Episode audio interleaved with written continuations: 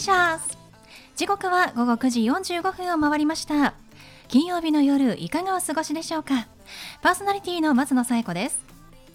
この番組ボーイズビーアンビシャスのコンセプトは夢を抱き語りそして行動に起こそうということで毎回さまざまな業種のビジネスパーソンがゲスト出演。どんなビジネスをされているのかどうして始めたのかその思いを語っていただくそんな番組です。さあそして私と一緒に番組をお届けするのは柴田法務会計事務所の柴田純一先生です。先生よろしくお願いします。よろしくお願いします。さあもうすぐ敬老の日ですね。はい。あの毎年ね敬老の日って日付が変わるんですけれども、はい、今年2021年はえっ、ー、と、はい、9月20日の月曜日ということだそうです。第3月曜日ですもんね。はい。敬老の日ってこう何をしようかなって毎年悩むんですけれども、えー、なんか柴田先生こう周りの方から、おじいちゃんおばあちゃんから聞いて、これをしてもらったら嬉しかったよみたいな話ってあったりしますか？ええ、結構ねあのお孫さんの訪問っていうのがすごく嬉しいみたいよ。やっぱりそうですよね。顔見たいですもんね。私も祖母にね会いたいんですけれども、ね、だからお父さんお母さんが電話するよりね、う んええ、お孫さんから一言電話があるとすごく嬉しい、うん、確かにこのご時世ね、はい、なかなかこう会いに行くっていうのが難しいのでね、うん、まあ電話一本でもかけると違うということですね。わ、はい、かりました。私もちょっと当日20日は祖母にね、電話をしてみたいなと思いますので、ね、皆さんもぜひね20日覚えておいてください、はい、それでは第76回ボイスビーアンビシャススタートです。この番組は遺言相続専門の行政書士柴田法務会計事務所の提供でお送りします。それでは先生今夜のゲストのご紹介をお願いします。はい。今夜のゲストは辰巳国際特許商標事務所所長の弁理士永井道夫先生です。永井さんこんばんは。こんばんは。よろしくお願いします。よろしくお願いしますえー、さて国際特許商標事務所ということですけれども永井さん弁理士さんでいらっしゃるんですね、はい、あのどんなお仕事なのか改めて教えていただけますか？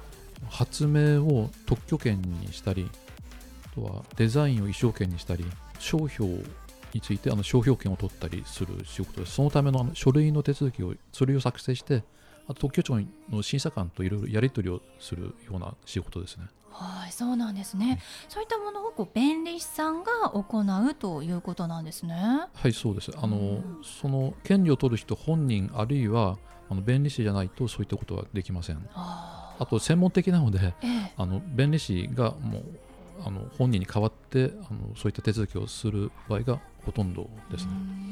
そうなんですね、はい、あの弁理士さんというのはこうどういうこう、まあ、資格といいますか、はい、あのどういうことができるものに資格になるんですか？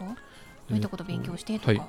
えー、とじゃまずあの試験の科目で言いますと基本的にあの特許法とかあるいは、えー、商標法とかいったその、えー、と工業所有権に関する、えーとまあ、法律があの試験科目になってます。で他にその他にその技術的なその専門分野もその選択科目として、えーと、追加されてますので、ですので法律に関する知識とあとその技術に関する知識がが必要になってきます、ね、うん。でも本当にこう特許とか、あのー、商標に関する、まあ、専門のお仕事をしている方、ということなんですね。はい、はい、永井さんはどうしてこの弁理士という、まあ、その特許の道に進もうと思われたんですか、はい。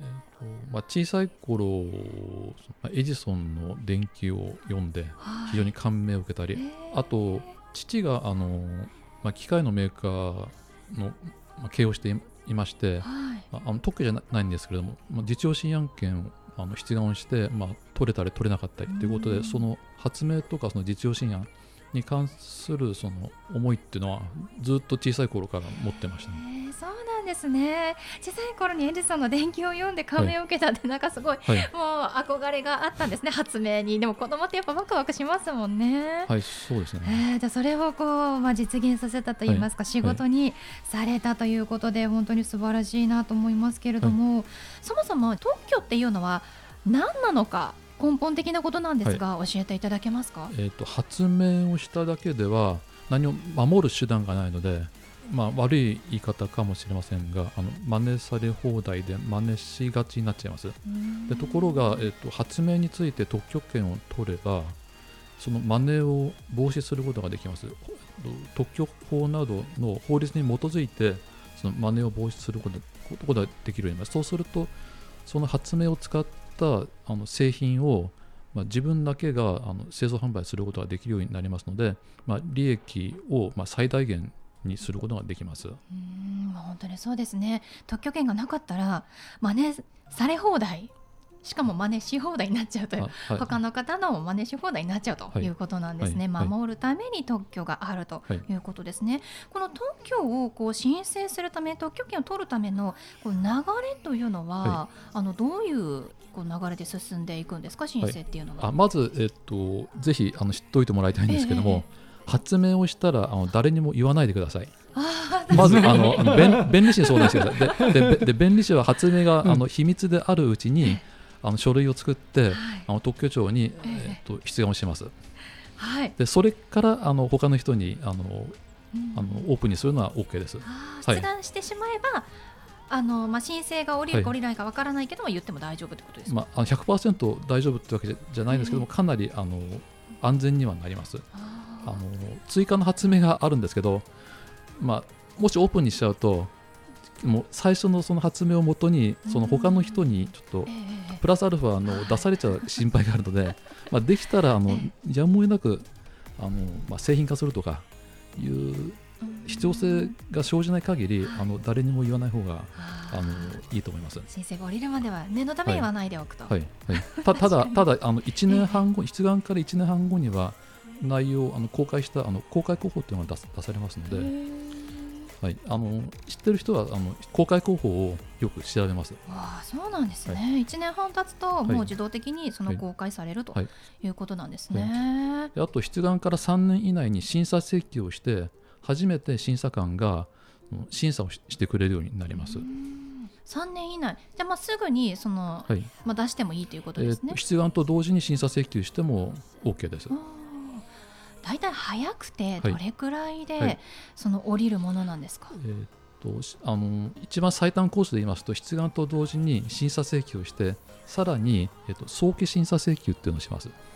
おいろいろあるんですね。そうすると、ええ、まあ、場合によっては、まあ、3か月とか4か月ぐらいで取れる可能性はあります、あそうなんですね、はい、まあ、でもそれが最短ということですよね、はい、はい。大体こう1年ぐらいはやっぱりこうかかるものっていうのをスパンで見ておいた方がいいんですか、えーとまあえー、と出願と同時に審査請求して、まあ、早くてそうですね1年ぐらいですね1年弱、まあ、それを最近は1年切るケースも結構出てきてます。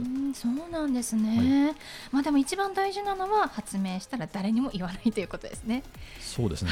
わかりました。ちょっと嬉しくなってね、はい、こうなんか、はい、こんなの発明したんだよってちょっと周りに言いそうですけれども。それ言うと、あそそれまああの自慢したい気持ちはわかります。えー、すごくわかりますけれども。うんあの逆に命取りになる可能性がありますので裏切られちゃうかもしれない、ねはい、あの便利士に相談してください。はいということですからね、はい、皆さんぜひねあの便利士さんに自慢をしてくださいということだそうです。待ってます。はいあのちなみにこの審査の基準というのは年によって、また時代によって変わったりすることありますか？えっ、ー、と定期的に繰り返すってことはありませんけれども、うん、まあ数年に一回の頻度で。あの審査基準は改定されます。あそうなんですね、まあ、例えば最近ですと AI 技術が発展してきてますので、まあ、AI に関する審査基準っていうのが追加されたりしてきてますね。なるほどじゃあ弁理士さんはその常に時代のこう最先端を研究していかないと、はいわからないということなんですね。そういうことになります。弁理士は結構勉強家の人が多いです。そうです。永井さんは勉強家ということなんですね。はいはいではその永井さんに最後お聞きしますが永井さんの夢は何ですか？はいその特許権などをですねあのまあ、取得などを通して、まあ、あの人々のあの役に立つということですね。あのまあ、鎧兜をつけてあげるとか、あの、はい、もう準備をしてあげて安心してまた新しいあの発明を生んでもらったりすることですね。うんでも特許権がね増えればあのか発明が増えれば時代もね豊かになっていく可能性もありますからね。そうですね。ねえ柴田先生我々も何かね新しい開発してね、特はい許、永井さんに依頼できるようになりたいですね。そうですね。その時はぜひよろしくお願いします。あこちらこそよろしくお願いします。はいということで本日のゲストは、えー、辰巳国際特許商標事務所弁理士の永井道夫さんでした永井さんどうもありがとうございました、はい、どうもありがとうございました。ありがとうございました。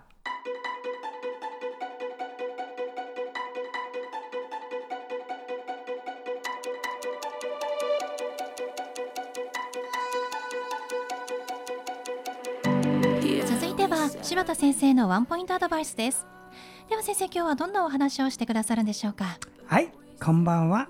遺言相続専門の行政書士のお柴田です。えーこの仕事をちょっと長く31年やっております。で、皆さんもしね、私のことをスマホとかパソコンでどんな人かっていうことで調べたい場合にはね、検索してください。遺言書、または遺産分割、または東京遺言、または遺言東京。または東京相続どれでも出ます。あのうちの事務所はピシッと出ますのでそれで確認していただければと思います。まず今日はですね遺言書を作るときにしっかりした中身のものを作ろうということ。呼びかけです。それでねこの遺言書ね中途半端な作りが一番困るんだ。残された人が。で中途半端な遺言書しっかりしたのどこ違うんだってところで今日はちょっとご紹介します。まず遺言書を作るときにね遺言書を作ったこういうふうにやり書いた誰がやるんですか。つまり遺言執行者を決めてない遺言書。これ困るのよ。私の財産こう分けろ分けろ分けろで書きました。誰が分けるんですか。それ書いてないのを中途半端な遺言書って言うんです。ですから自分が書いたものをきちっとやってくれるようにその遺言執行者の名前を書く。その人の費用も書く。そういうことをきちっとやることがまず一つ。それからねあと一つ一番困るのは不動産誰々にやるって書きます。子供2人しかいません。預金が500万ありました。不動産は誰にやる？預金はお前にやるって書いた。預金。それは500万だから分かる。しかし不動産は値段いくらですか？分かんないじゃないですか。売ったら2000万です。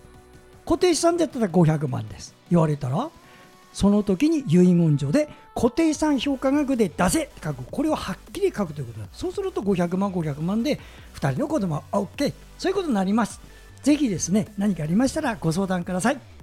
はい。柴田先生の相談は電話東京0367801408 6780-1408までお願いします。以上柴田先生のワンポイントアドバイスでした。先生ありがとうございました。ありがとうございました。